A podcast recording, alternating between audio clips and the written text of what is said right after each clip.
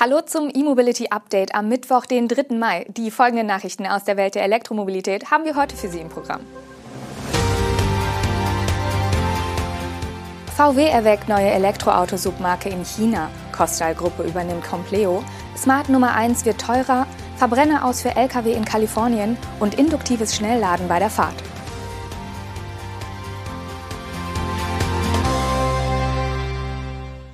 Volkswagen will in China offenbar eine neue lokale Submarke für Elektroautos gründen. Damit soll ein anderer Lifestyle vermittelt und eine jüngere Zielgruppe angesprochen werden, so wie es in Europa mit dem Cupra gelungen ist. Laut des Berichts der Automobilwoche ist Cupra in diesem Fall mehr als nur ein passendes Stichwort, denn das erste Modell der neuen Submarke soll ein Cupra Tavascan mit anderem Logo sein.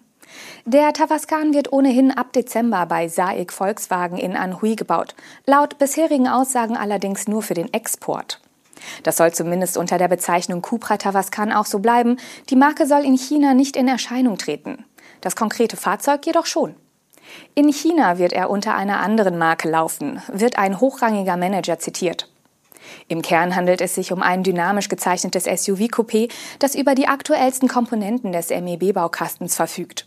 So erhält das Modell den neuen Elektromotor APP 550 für mehr Leistung, Drehmoment und Effizienz sowie den im VW ID7 eingeführten 15 Zoll Touchscreen im Innenraum. Ob das zusammen mit dem auf ein jüngeres Publikum ausgerichteten Marketing ausreicht, um die neue Marke zum Erfolg zu machen, ist offen.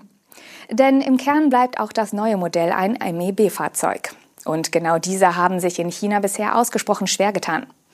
Einige Kritikpunkte der chinesischen Kunden, etwa den zu kleinen Touchscreen der bisherigen ID-Modelle, ist VW zwar angegangen, ob aber auch die gewünschten umfangreichen Connectivity- und Infotainment-Funktionen zur Verfügung stehen, ist derzeit unklar.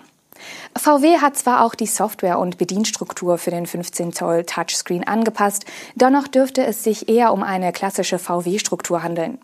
Offen ist auch, wie sehr sich die China-Adaption des Tavascan im Branding tatsächlich abheben wird. Denn bisher ist von, nur von einer neuen Submarke von VW die Rede. Die insolvente Compleo Charging Solutions AG hat einen Käufer gefunden. Die Kostal-Gruppe aus Lüdenscheid übernimmt den Dortmunder Ladeinfrastrukturhersteller. Innerhalb von Kostal sollen die Aktivitäten im Bereich stationärer Ladetechnik unter dem Markennamen Compleo weitergeführt werden. Noch steht der Übernahmevertrag bzw. der Vollzug der Transaktion unter Vorbehalt. Da sich Compleo seit Ende Dezember in einem Insolvenzverfahren in Eigenverantwortung befindet, müssen zunächst der Sachverwalter und der Gläubigerausschuss von Compleo zustimmen. Beide Parteien rechnen jedoch damit, dass die Anforderungen erfüllt und die Übernahme von Compleo in die Costal-Gruppe voraussichtlich im Juni 2023 erfolgen könne. Zum Kaufpreis oder besonderen Garantien werden keine Angaben gemacht. Stattdessen werden die Vorzüge des Zusammenschlusses betont. Compleo werde von Entwicklungs- und Produktionsressourcen sowie der Präsenz des Industrieunternehmens in mehr als 20 Ländern profitieren. Somit sollen auch die Produkte aus der neuen Big Five-Familie von Compleo international mit passgenauer Expertise und erfahrenem Support angeboten werden können. So die Dortmunder. Dazu gehört auch ein neuer HPC. Die 1912 gegründete Kostal-Gruppe ist ein weltweit agierendes Familienunternehmen mit Sitz in Lüdenscheid, also nur unweit der Compleo-Zentrale in Dortmund gelegen. In der Elektromobilität lag der Fokus bisher auf dem solaren Laden. Smart bietet sein SUV Nummer 1 in Deutschland jetzt mit 22 kW Bordlader an. Die bisherige Variante mit 7,4 kW Lader ist nicht mehr verfügbar. Umsonst gibt's das Update allerdings nicht. Der Grundpreis des Pro Plus genannten Basismodells steigt dadurch um 1000 Euro. Smart hatte die Serienversion des Nummer 1 im April 2022 vorgestellt und das Modell Ende September für den deutschen Markt eingepreist. Mit dem nun vollzogenen Wegfall des einphasigen Onboard-Chargers gilt ab sofort für das Basismodell Smart Nummer 1 Pro Plus ein neuer Grundpreis von 42.490 Euro. Davon kann natürlich noch der Umweltbonus abgezogen werden. Als Gegenwert sinken mit dem nun dreiphasigen 22 kW Ladegerät die AC-Ladezeiten deutlich. Selbst mit 7,4 kW waren es bisher im besten Fall 8,25 Stunden. Mit 4,6 kW dauerte ein vollständiger Ladevorgang sogar über 13 Stunden.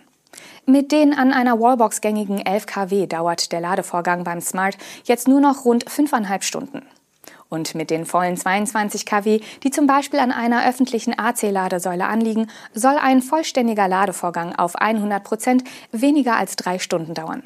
Damit würden für einen vollständigen Ladevorgang bei den meisten Anbietern keine Blockierungsgebühren anfallen, die erst nach vier Stunden Ladedauer berechnet werden.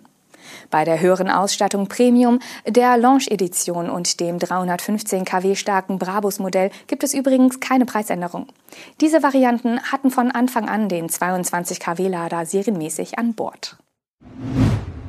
Kalifornien macht ernst und verbietet ab 2036 den Verkauf neuer Lkw mit Verbrennungsmotor. Das sieht eine nun vom California Air Resources Board verabschiedete Regelung namens Advanced Clean Fleets vor. Ende vergangener Woche hat der US-Bundesstaat einstimmig beschlossen, den Verkauf neuer Diesel-Großlastwagen, Lieferwagen und Müllwagen bis 2036 zu verbieten. Darüber hinaus werden große Flotten dazu verpflichtet, dass sie bis 2045 zu 100 Prozent emissionsfrei werden. Die neue Regelung ergänzt die 2020 auf den Weg gebrachte Regulierung Advanced Clean Trucks. Diese schreibt den Herstellern vor, den Verkauf elektrischer Lkw sukzessive zu erhöhen. Hierfür hatte Kalifornien erst kürzlich grünes Licht erhalten. Die Regelung ist ein vernünftiger und innovativer Ansatz, um sicherzustellen, dass Kalifornier saubere Luft atmen, sagte die CARB-Vorsitzende Leanne Randolph. Gleichzeitig bietet diese Regelung Herstellern, Lkw-Besitzern und Tankstellenbetreibern die Gewissheit, dass es einen Markt und die Nachfrage nach emissionsfreien Fahrzeugen geben werde.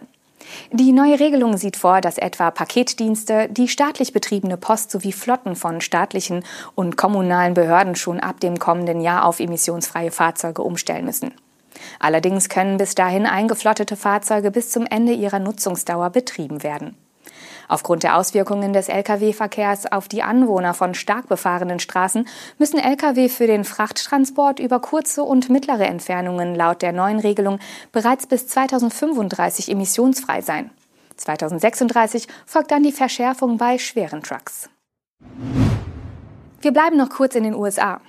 Das norwegische Unternehmen NRX will auf einem Autobahnabschnitt in Florida künftig Elektrofahrzeuge während der Fahrt laden. Und zwar induktiv mit 200 kW Ladeleistung.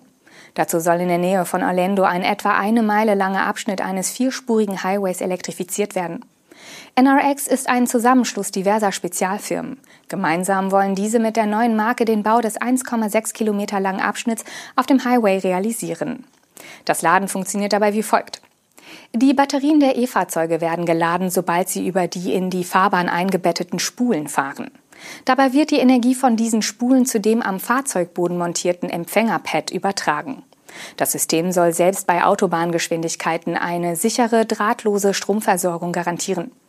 Als Vorteile des Next Generation Electric Roadway Systems werden die Interoperabilität, unterschiedliche Ausgangsleistungspegel für verschiedene Fahrzeug- und Batterietypen oder der benutzerdefinierte Abstand zwischen Boden und Fahrzeug genannt. Zudem soll das System infrastrukturseitig nach der Installation wartungsfrei sein. Details, wie die Lösung genau funktioniert oder wie sie sich von anderen Systemen zum dynamischen induktiven Laden abhebt, werden derzeit noch nicht genannt.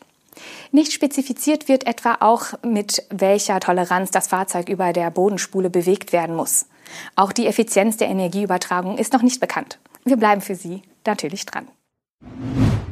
Das war das E-Mobility Update am heutigen Mittwoch. Bereits morgen Mittag melden wir uns mit einer weiteren Ausgabe zurück. Bis dahin wünschen wir Ihnen eine gute Zeit.